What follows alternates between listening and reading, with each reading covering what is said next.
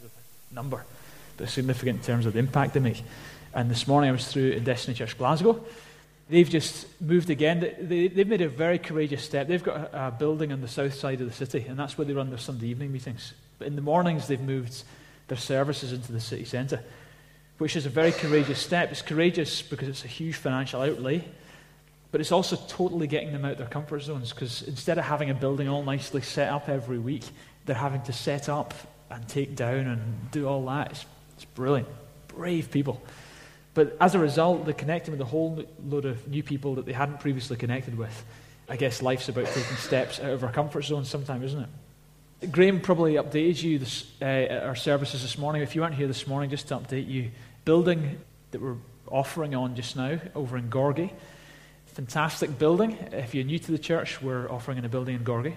It is a fantastic building the development that's happened in the last week is very significant. We, as you know, put an offer to them first, a verbal offer, which was agreed.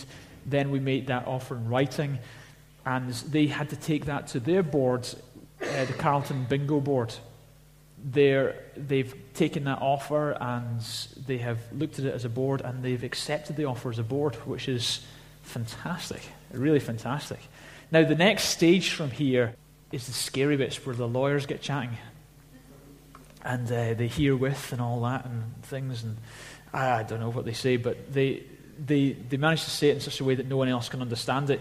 That's why we need lawyers. So they, they do their, oh, you that, they, they do their legal thing, and at the end of it, uh, they agree uh, this kind of written agreement about the purchase. Now, after that, we're going to lodge planning permission. So the legal bit plus the planning permission, at the end of which we've got to hand over some money. All right? That process is probably going to be between four and five months. Uh, so that's how long we've got to fundraise. It's very exciting, very exciting, and, and it's all a green light. It's all moving forwards. Looks like it's happening, folks. Very exciting, bit nerve wracking as well. But we believe God. Uh, so it is a big step for us as a congregation. If you're a multiple millionaire, please help us. Uh, if you're not, please help us. Again, I've mentioned this a few times before. As we're a growing congregation, uh, I don't know what the attendance figures are this week. Last Sunday, through the three services, we had 415 individuals.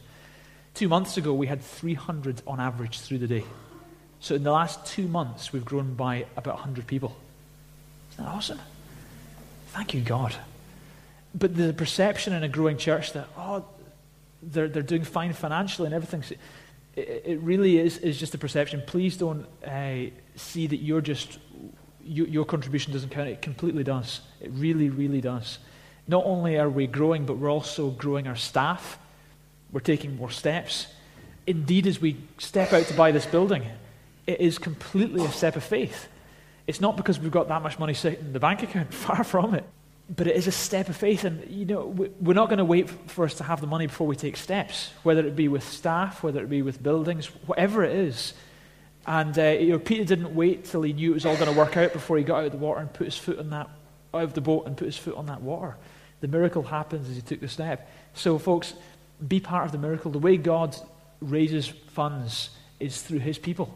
The way God provides is through his people. First, he provides to you, and then through the people we provide. And that's not just in our tithes and offerings, which helps make church happen and staff and all the things that happen on a day by day basis.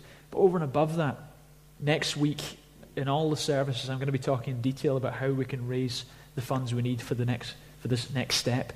And you know, I'm going to be honest with you, it's going to be a big step. And it's going to cost us. And we never assumed it was going to be free. We never assumed it was going to be handed to us on a plate.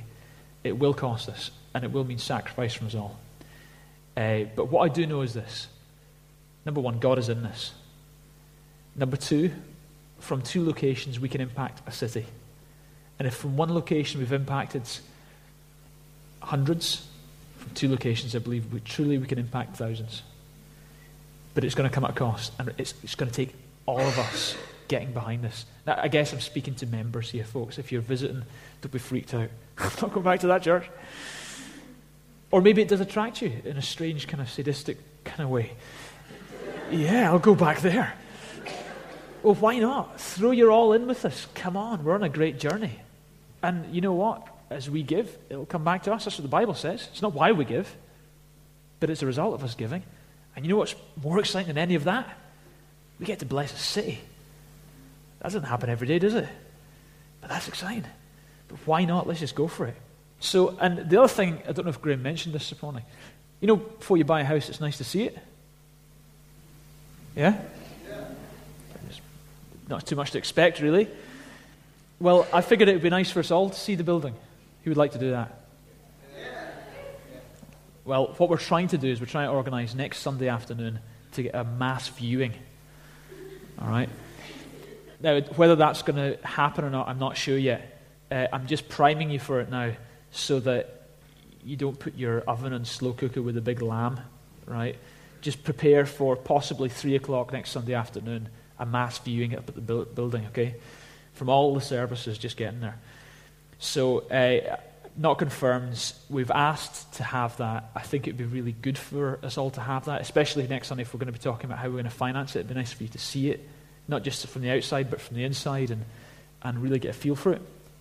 Okay, so watch this space. We'll let you know. If we, we send out a weekly email. If you're not part of that weekly email, sign up at the visitor's desk or phone the office through the week. We'll include you on it, and we'll let people know about the mass viewing through the weekly email, but also through the morning services and through cell groups and so on. So you'll be in the loop. It'd be good for us to see the inside of the building and have a tour. Yeah. Okay. Uh, um, uh, today we're starting a series in the Sunday evenings. We've been going through Daniel up until a few weeks ago. As of tonight, we're starting a series on the book of Proverbs. I'm particularly excited about this series, and I, I really feel in my heart as we're going to look at this phenomenal book in the Bible, the book of Proverbs. We're just going to get so much wisdom from it, and it's going to sharpen us. And I tell you what, there's so many incredible themes and topics in Proverbs. Scary.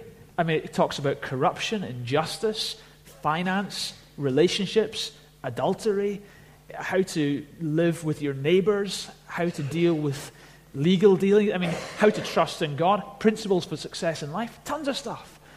So I know we're going to be in for a roller coaster, exciting ride on Sunday evenings. And I, am really convinced as we're going through this book of Proverbs, I'm really convinced the church is going to grow in a, in a considerable way, especially in Sunday evenings. You know, as, as we're looking at buying a building on the other side of town in Gorgie, the plan initially will be to move our two morning services and make it to one service in Gorgie because it can take 900 people there. And then still run the evening services here. Okay? But my faith and conviction before God is that within a few years we'll be running a morning service in Gorgie followed by a morning service here, and an evening service in Gorgie followed by an evening service here. Leith is very much our agenda even leading up to that step, it might well be that we have to run double evening service to fit everyone in. I, I, I am in absolute faith in my heart for God that we're going to be growing in all our services.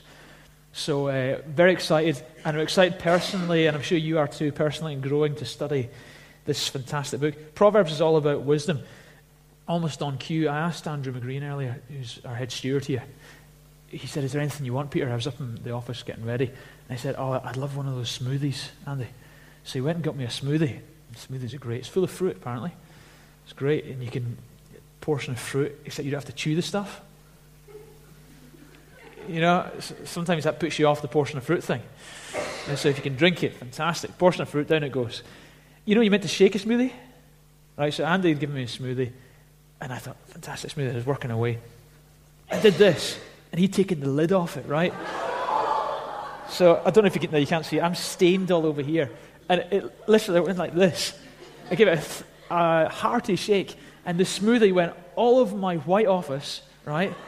On, literally all over, the, all over my seat, all over my t shirt, and everything. So Owen walks into the room, and I'm naked by this point, trying, using my t shirt to try and rub up the mess, and, uh, which excited Owen to no end, as you can imagine. So I thought, well, okay, we're starting on wisdom, and there's me. There's a proverb about that somewhere. Okay, Proverbs chapter 1 and verses 1 to 6. This is going to be a bit of an introduction to Proverbs and actually an introduction to the author of Proverbs, Solomon. Proverbs chapter 1 and verses 1 to 6. The Proverbs of Solomon, son of David, king of Israel. For attaining wisdom and discipline, for understanding words of insight, for acquiring a disciplined and prudent life, doing what is right and just and fair, for giving prudence to the simple knowledge and discretion to the young.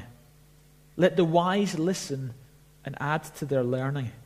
Let the discerning get guidance for understanding proverbs and parables, the sayings and riddles of the wise. It's interesting that one of the hallmarks, according to the Bible, of being wise is that you will be an individual who seeks to gain more wisdom. Wisdom isn't an end in itself, it's a desire to grow wiser. If you think, I know everything there is to know, you're called a fool. A wise person is someone who says, You know what? I know certain stuff, and thank you for that, God. But God, I'm hungry to learn. I want to grow. I want to become. I don't want to put a ceiling on who I've, where I've reached in life. I want to develop. I want to grow. I want to develop in you, God, with true wisdom. So, one of the hallmarks of wisdom is that you gain more wisdom. And this is what I see in this man, Solomon. He was a man, this, this writer of the book of Proverbs, the, the son of a, a great king called David. David was one of the most famous kings that Israel ever had. He had several sons, but Solomon was the one that David had selected who would take over the reins of the kingdom. Solomon became king. It wasn't amidst controversy, it wasn't free from controversy. But he went on to become a great king, a wise ruler, a ruler who wasn't just content with the wisdom that he had to rule, but a ruler who was before God humble and asking God for more wisdom by which he could rule even more effectively. As we go through this series in Proverbs, as I said, I'm convinced it will not only bring growth in our own lives, but it will bring growth in our church. So, Solomon's birth, let's look at Solomon. This is what we're going to be focusing on tonight. Solomon was born amidst controversy. His dad, David's, had been a great king, but there was one black mark on his record, and she was called Bathsheba. one night he was up on his rooftop, and he looked out, and there in a bath, and I don't know, I don't know if that's anything to do with her name, Bathsheba. No way. Wow, I hadn't seen that before. Incredible. So anyway, he, he was up on his rooftop, and there was this chick in a bath, naked, as you do it, as when you're in a bath and they didn't have bubbles in those days. so, so here's David, this so called man of God, and he goes, Whoa. And he just, he went with it. Instead of fighting it, he went with it, right? He committed adultery with her. He blew it big time. I remember, I, I preached this a wee while back. Anyone remember that? Who could forget, right? We, we preached on this a wee while back, and I remember when I, I mentioned to Angie about this, Angie, this is, this is what I'm preaching on. Angie commented and pointed out that it's not going to be too much of an issue for me because if I went on my rooftop and looked out, I live in the back garden of my mother in law. So the temptation wouldn't be just the same, really. I love her to bits, but it, wouldn't, it really wouldn't be so much of a temptation. Uh, so that's the end of tonight's sermon. I hope you've enjoyed it and got lots out of it. Praise the Lord, eh? Here's David he runs off with this lassie who's living next door. Uh, he has a one night fling with her. She gets pregnant. Word comes to David that she's pregnant. And he thinks, right, what will I do? I know I'll kill the husbands. Ding. Thank you, Lord. so he instigates in a very devious way the murder of her husbands, and he runs off and marries this lady Bathsheba. I mean, you can understand that this wasn't David's high point in life. This was, this was a major, major mistake. Big mistake. God did him in for it. God sent Nathan the prophet along. God reprimanded him. I said that you're out of line. David's, it's like he'd been in this stupid, lustful dream, and it kind of woke out of the dream and thought, What on earth have I done? He repented. If you read Psalm 51, you read David's repentance, and David's just saying, God, I've been a filthy fool. Forgive me and he put his life right with God. You know what? We serve a very merciful God. Do you know that? We serve an incredibly merciful God. My guess is you haven't murdered someone. My guess is you might not have committed adultery. But the good news is, even if you have, it's no excuse for doing that stuff. But even if you have, we serve a God whose grace is bigger than the biggest sin you can commit. That's just phenomenal. It doesn't seem right in one sense, but that's God. And that's incredible that's why I, I know this message of God's love is totally the answer Edinburgh needs. You know, I don't know if you saw on location, location, location, but uh, Edinburgh was voted the best place to live. Isn't that great? And it's good in one sense, but it's a filthy, corrupt place as well. And there's so much desperate need in this city. But I want to tell you that our gospel, our good news about Jesus, can reach the worst sinner. And you might have stuff hidden in your life that you want no one else to know about. I've got good news for you. Well, I've got bad news for you. God knows about it. But the good news is, He's willing to forgive you if you repent. Deal with it before Him. Stop making excuses for it and deal with it. Bring it out in the open and ask His forgiveness. And that's what David did. God forgave him. As a result of his adulterous affair, Bathsheba had a child. That child died just after birth. You see, folks, even though God's forgiveness comes, there are sometimes consequences to actions. He had married Bathsheba and they had a second child. His name was Solomon. So, this Solomon who wrote Proverbs was born from what was originally an adulterous affair. That's incredible. That he went on to be the next king, the author of Song of Songs, Ecclesiastes, Proverbs.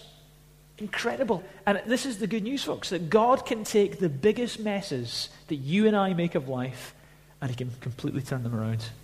Unrecognizable. It's mind blowing. Dr. Graham Bell had a, a deaf sister. In his attempts as an inventor to try and help his sister, he created this thing which we now call a telephone. That in crisis came the best thing. Thank God for telephone. And then there was Isaac Newton, and while the bubonic plague hit his campus, where he was an educator, he escaped. And up from the hillside, as he looks down into the valley where the bubonic plague was killing people, it was there as he was sitting pondering the, the doom of his campus that the apple dropped from the tree and the great ideas came into his minds for all Newton's theories. From incredible crisis and the worst situations ever, sometimes the greatest things come. And I, I believe when you involve God in your life, the, the biggest messes can turn around incredibly. There was a lad I heard about in Uganda. This kid had been homeless. He was homeless and begging that the police there shot him. They, they, they just wanted rid of this filth from their streets, and they shot this kid who was, and his crime was he was begging. The kid was taken into hospital, not dead, he survived. And the doctors worked hard and rescued this kid's life, he made a resolve from a young age I'm going to become a doctor. And he did. You see, the worst situations can turn around unrecognizably. So, Roddy, where's Roddy there? I'm sure Roddy won't mind you telling me, me, me telling you, but Roddy's past has now empowered him to be a counselor. And you know, Roddy was, grew up in a situation that was far from ideal. His dad was alcoholic. It was a, an aggressive scenario that he grew up in. And as a result of this, he, he suffered a lot emotionally and mentally, and, and with the temptation of alcoholism. But God's helped him. He's come out on top. And now he's a professional counselor on staff in the church, helping people. That's what he's been doing all afternoon, meeting people one after the other, helping people face their challenges. That the worst things you go through, sometimes God can turn around. And here's Solomon, had a naff beginning, had a naff heritage had a controversial upbringing, born from an adulterous affair. And now Solomon in the book of Proverbs, as we're going to look at in future weeks, challenges adultery, challenges loose living, challenges immorality. That God turns around for the good every situation. If you yield your life to God, I believe and I'm convinced that He can turn your life around. You see, you cannot go back and have a new start. But from today, you can start now have, and have a new ending to your life. That's the good news. God is able to turn things around. So Solomon was born. Then he became king. David's loved Solomon, and he believed before God that he was to be the next king. Now, he, had other sons that he could have chosen from, but he believed before God that Solomon was to become king. And Solomon inherited kingships from his father David's. There's an event took place early on in Solomon's life as a king that was to be a defining moment for the rest of his rulership. And this was his defining moment. We read it in 1 Kings chapter 3 and verses 5 to 15. This is a dream that Solomon had. At Gibeon, the Lord appeared to Solomon during the night in a dream. God said, Ask for whatever you want me to give you. Solomon answers, You have shown great kindness to your servant, my father David's, because he was faithful to you and righteous and upright in heart. Apart from the. Okay. Anyway, you have continued this great kindness to him and have given him a son to sit on his throne this very day. Now, O Lord my God, you've made your servant king in place of my father David's. But I am only a little child and do not know how to carry out all my duties. That's a humble statement for a king. And he wasn't a little child, he was a famous king. In his heart, before God, he was a little child. That's important. Your servant is here among the people you've chosen, a great people too numerous to count or to number. So give your servant a discerning heart to govern your people and to distinguish between right and wrong. For who is able to govern this great people of yours? The Lord was pleased that Solomon had asked for this. So God said to him, Since you have asked this for yourself, and not for a long life or wealth for yourself, nor have you asked for the death of your enemies, but for discernment in administering justice, I will do what you have asked. I will give you a wise and a discerning heart, so there will never have been anyone like you, nor will there ever be. Moreover, I will give you what you have not asked for, both riches and honor, so that in your lifetime you will have no equals among the kings. Then Solomon awoke and realized that it had been a dream. Here, Solomon, in this moment before God, he had this defining moment, an encounter before God. And in that moment, out of his overflow of his heart, he didn't ask for the wealth and the riches and the fame and the death of his enemies, the sort of things that could have been his priorities. But instead, his priority was this he humbled himself before God. That's a big key, that's a massive key. The Bible says humility comes before honor. And we've got to be people who are humble before God. Solomon humbled himself. And secondly, his agenda was this God, I want to do my best being king. I want to look after your people properly. So, God, I need some wisdom from you to look after these people properly. He took seriously his response. This wasn't just, hey, I'm king. This was, I'm king. And if I'm going to be king, I've got to do this best. I want to take this responsibility well before God. I want to be wise before God. I want God to give me discernment, and I want to do this in a way that's honoring Him and beneficial to the people. I'm not here to play games. I want to do it right before you go. And God liked that. God saw servant hearted attitudes in this man. Jesus, talking about servant heartedness in Matthew 20, verse 26, he said this Whoever wants to become great among you must be your servant.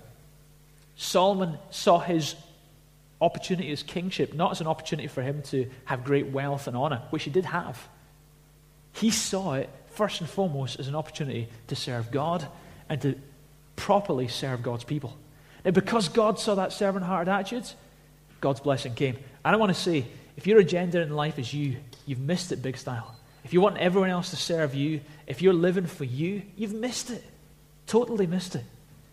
If, in, on the other hand, if you make your commitment to say, you know what, I'm going to do everything I can to serve God and serve other people, then I promise you, you're going to be a fulfilled individual.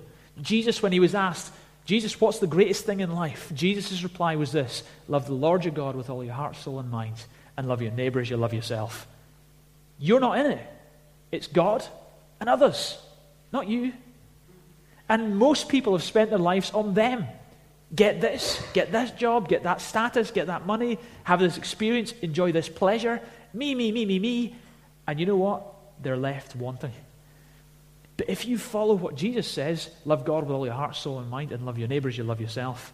If you live an outward life, then I promise you, you'll be a thoroughly satisfied and blessed individual.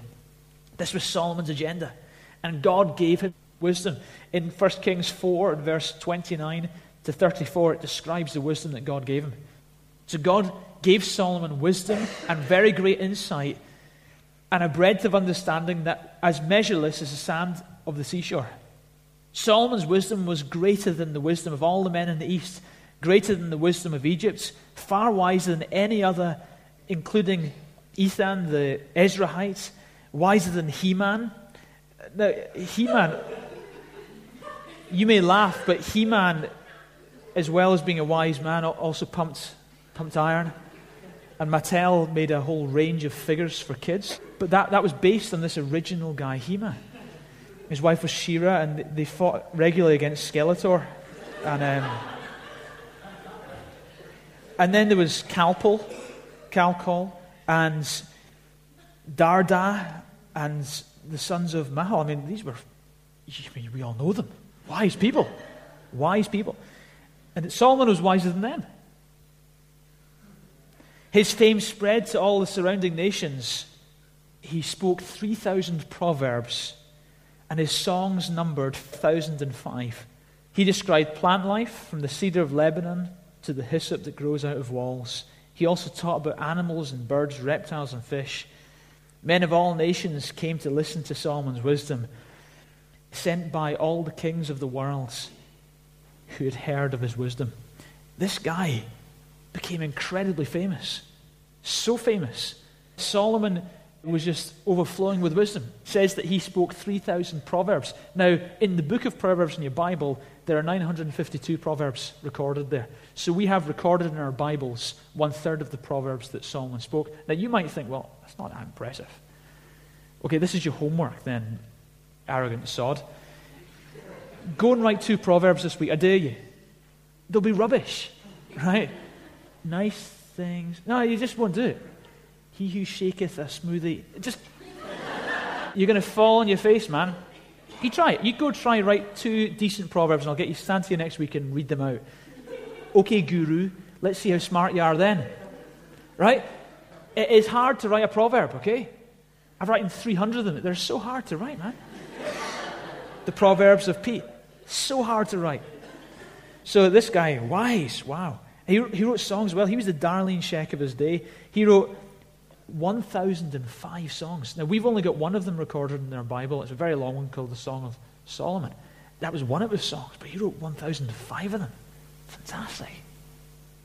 Solomon was a scholarly person. Rulers and kings from all across the known world came to hear his wisdom and bring them their tribute. It's interesting, if you notice, his wisdom as well was based on God's creation.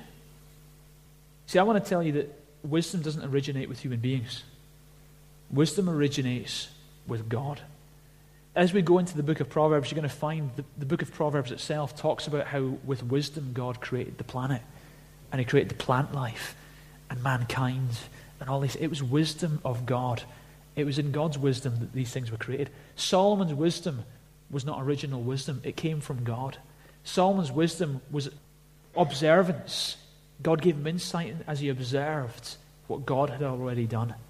God is wise. And Solomon, his wisdom, described in detail some of the great things that, that God had created. It says in Romans chapter 1, verse 20, talking about God's creation, it says, Since the creation of the world, God's invisible qualities, his eternal power and divine nature have been clearly seen, being understood from what has been made. The Bible says in, in the stuff that God has made, it says here that his eternal power, God's invisible qualities, and his divine nature can be seen in what God has made. Packaged up. It's like you've got to go digging for it. And then you start thinking, wow, this world is so full of richness and qualities. The most frustrating thing for me is that people look at this world and assume it was an accident. I, I can't even begin to fathom how that is anywhere near wisdom. I trained in architecture. I appreciate nice buildings. I walk around the city and I look at buildings and I think, great, fantastic. I don't even for one moment assume it just they happens. I don't for one moment it, it would be foolishness to say, here's something that's been clearly designed, it must have just happened. Now, that's when it comes to human beings' creations. And to be honest, they are great, but at best, they're nowhere near even the worst of God's creation. You look at the tiniest of God's creation, a daffodil or Daniel or what else begins with D? Dogs, Denmark. You know, look, look, look all over the all these things that God has made. They're fantastic. Not once do you assume that, hey, that just happened to be. There was a designer at work here. Designer. There was a designer at work here. And my, as my son would call him, he's called Dodd. That's what my little boy calls God, Dodd. He used to call him Dog, so we're on, we're on the right track here. So, Dog, Dodd, God. the revelation is unfolding for him. It's great. God created everything. And uh, how can we look at the world and think, wow, there's a building designed by Robert Adam, and there's, you know, there's the Scottish Parliament designed by Enrique Miralles. But he is something more phenomenal than anything like man has made. Look at the daffodils and the trees and the, the mountains and the lakes and the detail, but the big picture and everything. And why wasn't that an accident? This folly, if ever heard it. Seriously. It's as if man's creations are somehow, they have to be designed, but this is just random. What? This is the most beautiful, most incredible design ever. Look how you're made. Your eyeballs and your little brains, and all that stuff. Incredible. Some of you think, have, we got brains? Yeah, you've got brains. God has so blessed you, you've got a brain. There's tons of stuff going on in your life. There's tons of things that God has created. You're incredible. Turn to your neighbor and say, You look fantastic. Come on.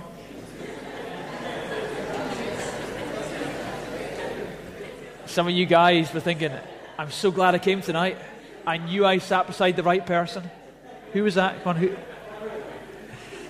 God has made you so incredibly. I, I, I, just think that we've got to be so appreciative of God's creation. And this is what Solomon was. He just he absorbed himself in the world that God had made. And from that, he started talking about wisdom. Wisdom about interpersonal relationship, wisdom about how things operate, wisdom about justice, wisdom about relationship building, wisdom about money making, wisdom about principles of success for life, wisdom about so many things, so many multifaceted bits of wisdom, just simply by looking at God, what God you've done, and observing life from God's perspective. Fantastic. Bishop Dawkins said this We have seen that living things are too improbable and too beautifully designed to have come into existence by chance. Thanks, Dawkins. God has designed everything incredibly. From the smallest detail, you look, you pick a little flower and you look at the detail there. And that is incredible. Look at it in the magnifying glass. There's detail there that you can't even see. There's integral workings in the midst of that little thing that causes it to function and operate. And then you zoom out and look at the landscape, and look at the mountains, and look at the trees, and look at the sky, and look at the sunset. And the big picture is incredible too. That's just phenomenal. So we serve a God who's interested in the detail and in the big picture. And that also tells me he's interested in the detail of your life as well as the big things. He's also interested in the little thing. God Almighty, creator of everything. The Bible says the heavens can't even contain him, and they're pretty big. He knows you. He knows how many hairs are in your head. That's phenomenal. We see how God has set everything in perfect balance. We see a world where we breathe out carbon dioxide and a world where trees breathe in carbon dioxide and the trees breathe out oxygen, which we breathe in. And we see, God, this is you. You've done this. You have done this. God created all things, I believe, in a very short space of time. And they all work together, and that's how He did it. And I, I, I believe that God has just made a, a world where everything's in perfect harmony where we're the perfect distance from the sun, not to burn up, and the perfect distance from the sun, not to freeze. A little bit closer would have been good. But it's just fine as it is. He's created a world where there are seasons. He's created a world in which there is joy and excitement. That wouldn't have happened by random selection. Orgasm, that was a good idea. Listen, it didn't have to be there. It didn't have to be there. Yet God has so made things that the most important part of life, creating new life, he adds, come on, let's just put something in there to make it fun. Praise the Lord. Seriously, that didn't have to evolve. Didn't, ha- didn't have to be there for, su- for survival, but God put it there. It's interesting when they were looking into matter. Matter, now I'm not a scientist, I'm just telling you what things I've heard. But matter apparently is colorless, smellless, and tasteless. So matter, in its fundamental, it is colorless, tasteless, and smellless. But God's added all these colors, tastes, and smells in there. Why? Because he's a creative God. Because he's a God of pleasure. He's a God who wants to enrich life. He's a God of abundance. When I look at this world, I don't see a God of scarcity. I see a God who has just been a God of great abundance. And he's put like one blade of grass. It's gazillions of blades of grass all over the joint, right? And trees and hairdos, you know, abundance. God's just a God of abundance. He's a big God. He's a resourceful God. So I don't know what your impression or your theology about life is or about how we should be living, but I think we ought to base it on God rather than our opinions of God. And let's, let's just get back to who God is. Jesus said in John 10.10 10, that the thief comes to steal, kill, and destroy. But Jesus said, I have come that you may have life in abundance. He hasn't just come to give you life in little drips and drops. He has come to give you an abundant life. That doesn't mean necessarily the easiest of lives, full of challenges, but an abundant life nevertheless. A life where you are blessed in the way that God blesses. That's a, more than enough way. God's not a God of scarceness. God is a God of provision, of blessing, of great love, and a God of generosity, and we ought to be the same. Live big lives, think big thoughts, live an abundant life, and let our abundance overflow to bring abundance into our city, into our families, into our communities, and therefore God can be glorified. So Solomon took time to look in detail at some of the great things that, that God had done. And as a result of Solomon's wisdom, success came. Solomon not only was successful in writing these proverbs and became famous and people came to hear his wisdom, but also he became incredibly prosperous and successful. And you know what? If you do things God's way, if you operate by God's wisdom, you will become successful. It's true. It says in 1 Kings 4 and verse 20 to 28 The people of Judah and Israel were, more numer- were as numerous as the sand of the seashore. They ate, they drank, and they were happy. Solomon ruled over all the kingdoms from the river to the land of the Philistines, as far as the borders of Egypt. These countries brought tribute and were Solomon's subjects all his life. This means that Solomon not only ruled over Israel, but he also expanded the borders, and, and his rule was over a large chunk of what was the known world in that day. Solomon was a famous, wealthy, successful, prosperous king. Solomon's daily provisions were 30 cors of fine flour. Now, I did a wee calculation. That's 6,600 litres of flour. Wow. A litre, you know, jug of, a carton of milk. Yeah. That's a lot of flour, right? This is his daily rations. He wasn't a glutton, right? He had tons of people he had to look after. And then it says 60 cors of meal, and that was 13,200 litres. 10 head of stall fed cattle, that's kind of organic cattle. Uh, 20 pasture fed cattle. Cool. 100 sheep and goats, as well as deer, gazelles, roebucks, and choice fowl. I mean, this is like the ultimate kind of meat feast. You know, like uh, Wetherspoons, what's, what do you call it? The, what's the one you get all the meat in it? Mixed grill. This was the ultimate mixed grill. Solomon did this way before Wetherspoons. A bit of deer there, a few roebucks, gazelles, everything. For he ruled over all the kingdoms from the river, from Tish, Tish to Gaza, and had peace on all sides. During Solomon's lifetime, Judah and Israel, from Dan to Beersheba, lived in safety. Listen to this each man under his own vine and fig tree. They weren't hiding in castles behind brick walls, folks. They were out in the fields. This was a safe place. It wasn't battles. Solomon's rule brought peace. And I tell you, that's just a little glimpse of what God's kingdom can do in a city, in a nation. It brings peace, it brings well being, it brings prosperity in every sense. And it says that uh, Solomon had 4,000 stalls of chariot horses and 12,000 horses. Uh, the district officers each month supplied provisions for King Solomon and all who came to the king's table. They saw to it that nothing was lacking. So they brought to the, the proper place their quotas of barley and straw and, for the chariot horses and, and the other horses. It was estimated that Solomon had 50,000 staff members in his government. 50,000 people. Over which he was uh, responsible for providing their food and their rations, hence all these daily rations. his dominion was highly expansive. People were prospering. It was a high point.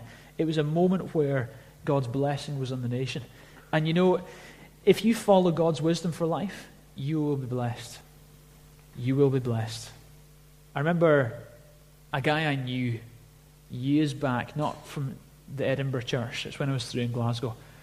This guy had literally been picked off the gutter. He was a nobody, he was uneducated, he was a ruffian, into fight. His life was uh, an absolute crazy life.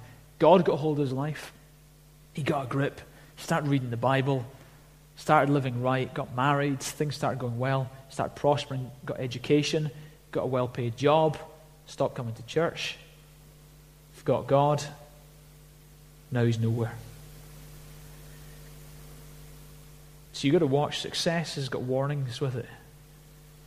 But success, if you, if you are living for God, if you're applying God's principles in life, you will prosper. You will succeed.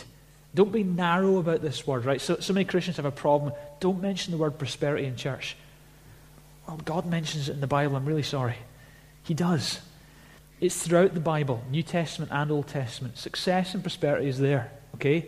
It's just what you're doing is you're applying the world's definition of success and you're saying, oh, you can't talk about that in church. Yeah, okay, I'm not talking about that. I'm talking about a far greater definition of success than just the narrow view the world has of it. I'm talking about success in all areas. According to 3 John, verse 2, Beloved, I pray that you'll prosper and be in good health, even as your soul prospers. God wants prosperity in every aspect of life, in relationships, interpersonal friendships, in your workplace, in your finances, in the way you serve God, in the way you influence others. God wants success and prosperity all of your life. And that's what you've got to believe for. And if you walk God's ways, you will prosper. But there comes warnings with that. In that, in that moment of prosperity, remember God. Don't forget who gave you the success in the first place. I believe as a church in the city, as we take steps of faith, as we are, I mean, we're taking big steps of faith. God has to be with us to do what we're doing. We couldn't do this otherwise. As we're taking these steps of faith, then do you know what? I believe we'll prosper because we're doing it His way. We're accountable, we're believing, we're living with integrity, we're taking courageous steps, not because of our comfort, but for the city that God loves. I think God's going to bless that. And when He blesses us, let's not forget it was Him. The Bible says in Psalm 1 and verse 1 to 3 Blessed is the man or woman who does not walk in the counsel of the wicked or stand in the way of sinners or sit in the seat of mockers, but his delight is in the law of the Lord, and in his law he meditates day and night. He'll be like a tree planted by streams of water, which yields its fruit in season, and whose leaf does not wither. Whatever he does prospers. If you want your life to prosper, then do what the Bible says here in Psalm 1. Live your life meditating day and night on God's principles, God's ways. Do things God's way, life works out great. It's like a car. You fix it according to the owner's handbook. Well, I figure the owner must know how this thing works. We'll do it according to that. It will work fine. It will be well tuned. It will be efficient. It will go places. Your life will be the same as you live it by God's handbook, the Bible. Base your life on His principles. Build your life. I tell you, it's a solid foundation. You will not go wobbly even in the toughest of times if you base your life and have faith in God the God of the Bible, the God who speaks truth, the God whose truth doesn't change in a world that's full of change. And this word of God will build you up on the inside and help you establish you and bring you success. Tragically, Solomon, having been so wise, having applied so many great principles, having risen to a point of great success, forgot God. Forgot God. He blew it. It's tragic and ironic. When things are going well, folks, that is a time not to rest in your laurels. It's a time to trust and honor God more than ever before. As a church, you know, the, the most dangerous point for us as a church wasn't the point when we were 40 people and had just bought this building, right? We weren't that confident then. We were saying, oh, we need to pay the mortgage. We need to do stuff in the city. We can't afford anything. Help, God. That was the point where we were highly dependent on God. Now we've got three services, hundreds are coming every Sunday. Yip to do. The easiest thing would be to say, Great, let's just enjoy this. That would have been our downfall. Thank God we're taking another step. That's our success. And when we, when we grow in that next building, Don't let's get comfortable. Oh, look, thousands are coming now. Forget it. There's thousands more to reach. God forbid that, and apply it to your life. Never comes to the point where you think, ah, I've arrived now. Ah, uh-uh. you've just put a ceiling on how God wants to take you there, but you've stopped here. Success is a moment where you've got to be thankful, be humble, and never, never settle back in your comfort and say, well, look what I've done. It's not about you. God took you to where you're at. But I worked hard. Well, who gave you the energy to work? Well, I've got great talent and ability. Well, who gave you that talent and ability? I put all my energies into it. Well, who gave you the breath to breathe in the first place? The Bible says your breath is in his hands. Honor God. Don't forget him. Live for him. And Solomon forgot God. It says in 1 Kings 11, verses 1 to 4. Now, Solomon loved many foreign women. Uh-uh. Along with the daughter of Pharaoh, uh, there was Moabite and Ammonite and Edomite and Sodomite and Hittite and Parasite women. From all the nations concerning which the Lord has said to the sons of Israel, You should not associate with them, nor shall you, they associate with you, for they will surely turn your hearts away after their gods. Solomon held, held fast to these women in love. Oh, I love them. He had 700 wives. I, I love them all. Once a year. Princesses and 300 porcupines, sorry, concubines. and his wife turns his, hearts away, his heart away. When Solomon was old, his wives turned his heart away after their gods, and his heart was not fully devoted to the Lord his God, as the heart of David, his father, had been. Tragedy. Right? I mean, I don't know what the guy was doing. I thought, wisdom, right? Marry one woman. Okay? That's wisdom. 700 of them. Married men know what I'm talking about here, right? This is for the single guys. Like, yeah, okay, fine, bring on. I'll cope. No, no, no, guys. Married men, who would agree? 700 is a bit too much, okay? That's just not good. You'll have to see Roddy and have several counseling sessions. I tell you, really, you will need serious injections of Red Bull, guys, if you were going to take that on why did he even have to bother with the concubines? You know, I had 700 wives, right? Okay. How do you even remember their names? You know, they must get really offended all the time. Oh, it's your anniversary. Oh, I'm really sorry I forgot the anniversary again. At least two anniversaries a day, you know. What one was it again? That's, just keep giving presents and hope for the best, you know. More flour, more flour, flour. The Bible says, do not be unequally yoked, okay? I don't think that was his only problem here. But I think it was the biggie. If 700 of them, all, all the 700 wives, loved Jesus, it would have been fine. They could have just had a big worship service together, made babies, and they'd have been fine. And they'd have served Jesus till the day they died, and he had a big smile on his face. Great, wonderful. However, the 700 lassies didn't love Jesus, and that was the big problem. Guys, I don't care how good she, looking she is, I don't care how in love you are, she didn't love Jesus. So what are you playing at, man? Get a grip. Get a grip. Your spirit ain't leading you, something else is. Get a grip. Stop being such a numpty. Marry a lassie, and lassies marry a guy who's going for Jesus. Right? Because you've got to live with that decision. And I'm not saying they're not nice people, and I'm not saying you, you shouldn't be friends with them. What I'm saying is this if you're going to commit your whole life to someone, you've also committed your whole life to Jesus Christ. And if they ain't done that, they're not going in the same direction as you. And not only will it damage you, it will damage them. Because one of you is going to have to give. So the Bible says, don't be unequally yoked. If you're going to go with someone, go with someone who's going the same way as you in life. That's just sensible. All right? If you get any religious connotations, that's just sensible. And especially if, you, if you've become a follower of Jesus, what does it mean to be a follower of Jesus? That you turn up at church on Sunday? Man, if that's all it is, then yeah, go off and marry whoever you want. Yeah, you can turn up at your church on Sunday, no problem.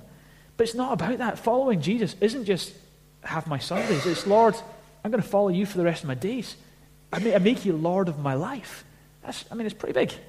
It's, it's, in fact, it's the biggest of all. It's the massive commitment. And you know what? It's the best commitment. You don't live a life of regrets. You're, that's you. You're following Jesus. And He's the best. You're, you go to heaven forever. It's awesome. if, if you are going to commit your life to someone like Jesus Christ, then you better make sure the person you're going to commit your life to on a horizontal level is totally going the same way as you. Now, I'm not saying you live some secluded life that you don't hang out with non Christians. You really need to hang out with non Christians. People are just people. Some of them love Jesus, some of them don't, right? God loves them all. We should love them all. We should hang out with them all. I don't care what they're doing. The Bible says if they're, if they're sinning, that's great. Hang out with them. If they're sinning and they may be a Christian, stop hanging out with them, the Bible says, because they ought to know better. But the Bible says be a friend of sinners. Jesus was. We should be the same. But if you're going to commit your life to someone for the rest of your life, then you need to commit yourself to someone who's also following Jesus. You're playing with fire otherwise. Get a grip. Stop your nonsense. Amen. Thank you. I said it, Lord. Solomon blew it big style, man. He, he, he married all these lassies, and they all loved different gods. And before he knew it, out of his, his love for them, his emotions were all entangled with their gods, and he was off worshipping other gods. Can't believe it. The guy who started out so great, so wise, I mean, you read the book of Proverbs as we're going to, there's just so much wisdom in there that we can glean from. But he walked away from God. How could he do that? He walked away from God. And as a result, the consequences were huge. Civil war broke out. After Solomon's death, his, all of the Jewish race was divided in two the northern kingdom and the southern kingdom. It all fell apart. What had been a peaceful kingdom, as we read about earlier, they started becoming factions and people started rebelling against him and all this great dominion he had started becoming divided up and reduced. It all fell apart the moment he forgot the reason for his success in the first place God. 1 Corinthians 10 and verse 12 gives us a sober warning, and, and this is a warning I listen to, and I encourage you to listen to it as well. Let him who thinks he stands take heed so that he does not fall. Let him who thinks he stands take heed so he doesn't fall. If you're thinking, I've got it all together, everything's fine, I'm in a great place in life just now. Everything is going my way. Yay! Take heed. Don't flip into pride. Don't flip into, I'm a self made man, arrogance. Stay humble. Keep walking with God. Proverbs 16, verse 18, it says, Pride goes before destruction, and a haughty spirit before a fall. So avoid pride. Avoid haughtiness. Haughty is naughty. Don't do it it will take you down. Take, see, that's one of my proverbs haughty is naughty. It'll take you down. I tell you, anytime you see someone saying, and they thought well of themselves and they thought, I'm doing great, I tell you, watch out, stay clear of that guy, they're going to go down. It's the way down. George Adam Smith tells how he, he climbs in, in the Swiss, Swiss Alps. He was climbing with his mountain guide, the Weisshorn, which is 4,500 meters high.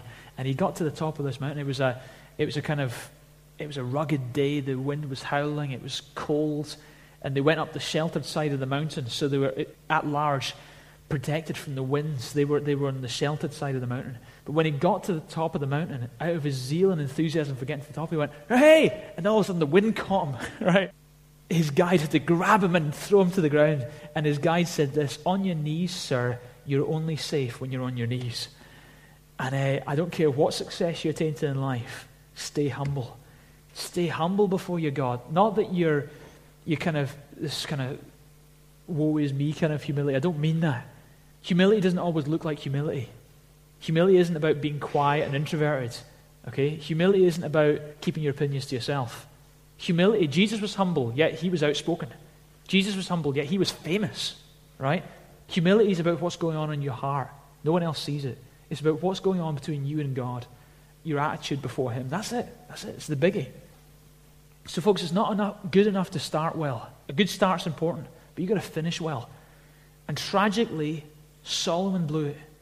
He got off to a great start, started out with all this wisdom, and we're going to read about this wisdom in the future weeks. But yeah, and he blew it. And here's the tip keep walking with God, keep humble, keep accountable. Who was there to say to Solomon, Solomon, get a grip, man? You're losing it here. Who was his good friends who had the courage and the wisdom to speak to him and say, Solomon, get a grip. You need friends like that. Have people around you who are going to keep you accountable, keep you safe. But you know, the, the conclusion of Solomon's life, it wasn't all down. And this is what we're going to end with. It. Solomon, I believe, at the end of his life, came back to God. Solomon wrote a book called Ecclesiastes. And in that book, he describes the journey of his life. In the book of Ecclesiastes, he talks about how pursuit of money is vain, folly, shallow. Getting all the relationships and hundreds of women, pleasures come and go. It's vain, it's shallow, meaningless. All this hard work, all our endeavors, all our happiness, all our wealth, everything is vanity and meaningless. That's what he says in Ecclesiastes. Great book to read if you're uh, depressed. but at the end of the book, that's the happy bit. Hey! He concludes in this way Ecclesiastes 12 and verse 13. The conclusion, when all has been heard, is fear God, keep his commandments, because this applies to every person. For God will bring every act to judgment, everything that's hidden, whether it's good or evil. Solomon, just before that in chapter 12, says, Remember your Creator in the days of your youth. And I believe Solomon, at the end of his life, just like the book of Ecclesiastes concludes, everything's meaningless without God. But you put God in the equation, your work, your relationships, your endeavors, your hard work, your money, your focus, your vision, your dreams, everything becomes meaningful. Without God, folks, you're like the creation trying to figure it out without the Creator. It just doesn't make sense. There's a total big gap in your life. You know it. You know it. If you're honest with yourself, you humble yourself for a moment and say, He's right. It's so true. Every human being, there's a vacuum there without God. And Solomon, at the end of his life, having pursued all these pleasures, all these highlights, all this money, blew it. But he came back to God. And he said, You know what? It's all about Him. It's all about Him. Now he had to live, live with the consequences of his mistakes. As we see after his life, there was civil war and things fell apart because of his stupidity. But God did accept him back, and he came, he came back to God. So we're left with a legacy Solomon's legacy. Someone, I read this somewhere, Sir, what is the secret to your success? A reporter asked the bank's president. He said two words. And, sir, what are they? He said, right decisions. And how do you make right decisions? said the reporter. One word, said the bank manager. And, sir, what is that word? And he said, experience. And how do you get experience? said the reporter. And the bank manager said, two words. And, sir, what are those two words? Wrong decisions. Someone once said that any fool can learn from experience, but it takes a wise man to learn from instruction. And we have, in the benefit of history and the benefit of the Bible, the ability to learn in two ways from Solomon. We can learn from his stupidity by looking at his stupid experiences, and we gain wisdom just by learning from his mistakes. But secondly, we learn wisdom by instruction.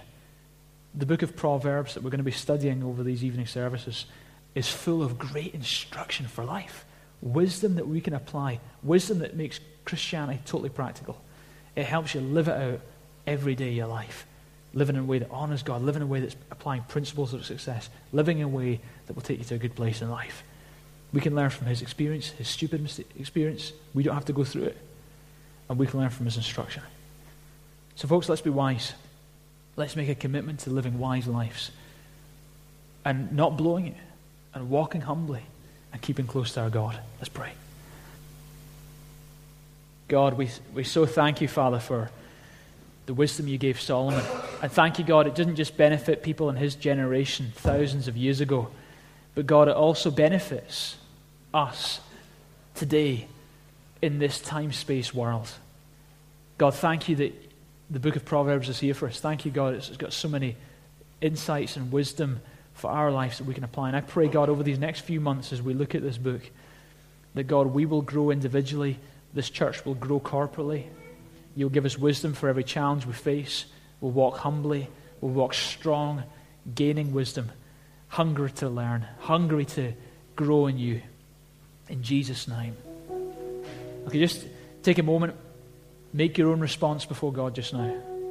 If you feel challenged, as I do, by some of the, the verses we've been looking at, And just before God just now, He's here.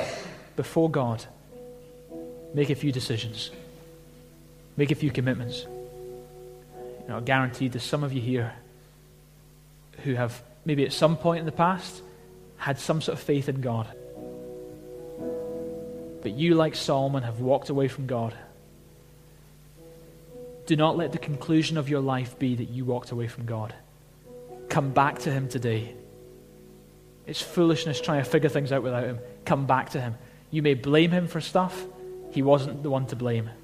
He's not the thief taking, He's the one who wants to give you abundant life. He's your answer. Come to Him today. Put your faith in Him. Come back to this faith. Commit your life. You know you're going to have to do it sooner or later. Why waste years? Come back to Him today. Not in some half hearted way. Give Him your everything. Maybe, you know, this is all new to you, and you think, you know what? I've never committed my life to God, but tonight I want to. And I have to tell you, it's not about becoming a member of this church. It's certainly not about becoming religious. It's simply about you as a human being coming to the point where you acknowledge this God in heaven who loves you. We sung about this earlier that God sent Jesus. Jesus died on a cross for your sins so that you could be forgiven. And he rose again the third day. The Bible says if you put your trust in him, if you make a commitment to follow God and turn away from your sinful ways and choose to follow him instead, the Bible says you're going to have a new start. So why not make a courageous decision today? Follow him, put your trust in him, live your life for him. It's the best way to live. Okay, if that's you today, and you know you need to commit your life to him, then I invite you to pray this prayer of commitment with me just now. What I'll do is I'll pray a, a line of the prayer and invite you to repeat it quietly under your breath, just between you and God. Pray, Dear Lord God, thank you that you love me. God, you're the creator. I am your creation. Forgive me for living like you're not there. Forgive me for just trying to figure everything out and ignore you. God, I believe you love me. And I believe you love me so much you sent Jesus. Jesus, I believe you came. You lived, you died on the cross for me. You took all my sin and you paid the price for it. And right now I'm asking you to forgive me for all my sin. Forgive me for trying to live life without you. I come to you now, God. And today I make a commitment to follow you. Jesus, I believe that you rose from the dead on the third day. I believe you're alive today. Jesus Christ, I make you the Lord of my life. Today I pledge my allegiance to you. And from here on in, to the best of my ability, I'm going to follow you. In good times and in bad times. And I will acknowledge you as the source of my eternal life and my blessing in this life. Amen. Keep your eyes closed. Keep your eyes closed. I would love to pray for anyone who just prayed that prayer just there. If you've prayed that prayer, you've just done a remarkable thing. And God, I have to tell you, has heard your prayer and He is delighted. He's so pleased. He's been longing for this day for a long time. So well done. I want to pray for you. If anyone prayed that prayer just there, while everyone else's eyes are closed, can you just indicate it to me? I'm not going to get you to stand up. I'm not going to call you to the front. But just where you are, if you prayed that prayer, just raise your hand. Let me know you did it. Anyone like that tonight? Thank you. Anyone else?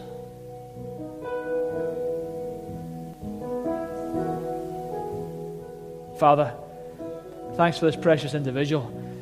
Tonight, they've made a decision and they meant it. And God, what has taken place between you and them is significant. They have made a decision to follow you, Lord. And uh, that's a courageous thing to do. And I, God, I thank you that you've heard their prayer. As they have asked forgiveness for sin, the Bible promises that they are forgiven. That's great news. As they've put their faith in Jesus, the Bible promises that they now have eternal life. And that's fantastic news. I pray, God, they would know this hope, this joy, and that, God, you'd give them the courage to face every challenge and walk strongly with you in the days that lie ahead. In Jesus' name. Amen. Amen. We're just going to end uh, this evening just by worshiping God and just giving thanks to this great God in heaven.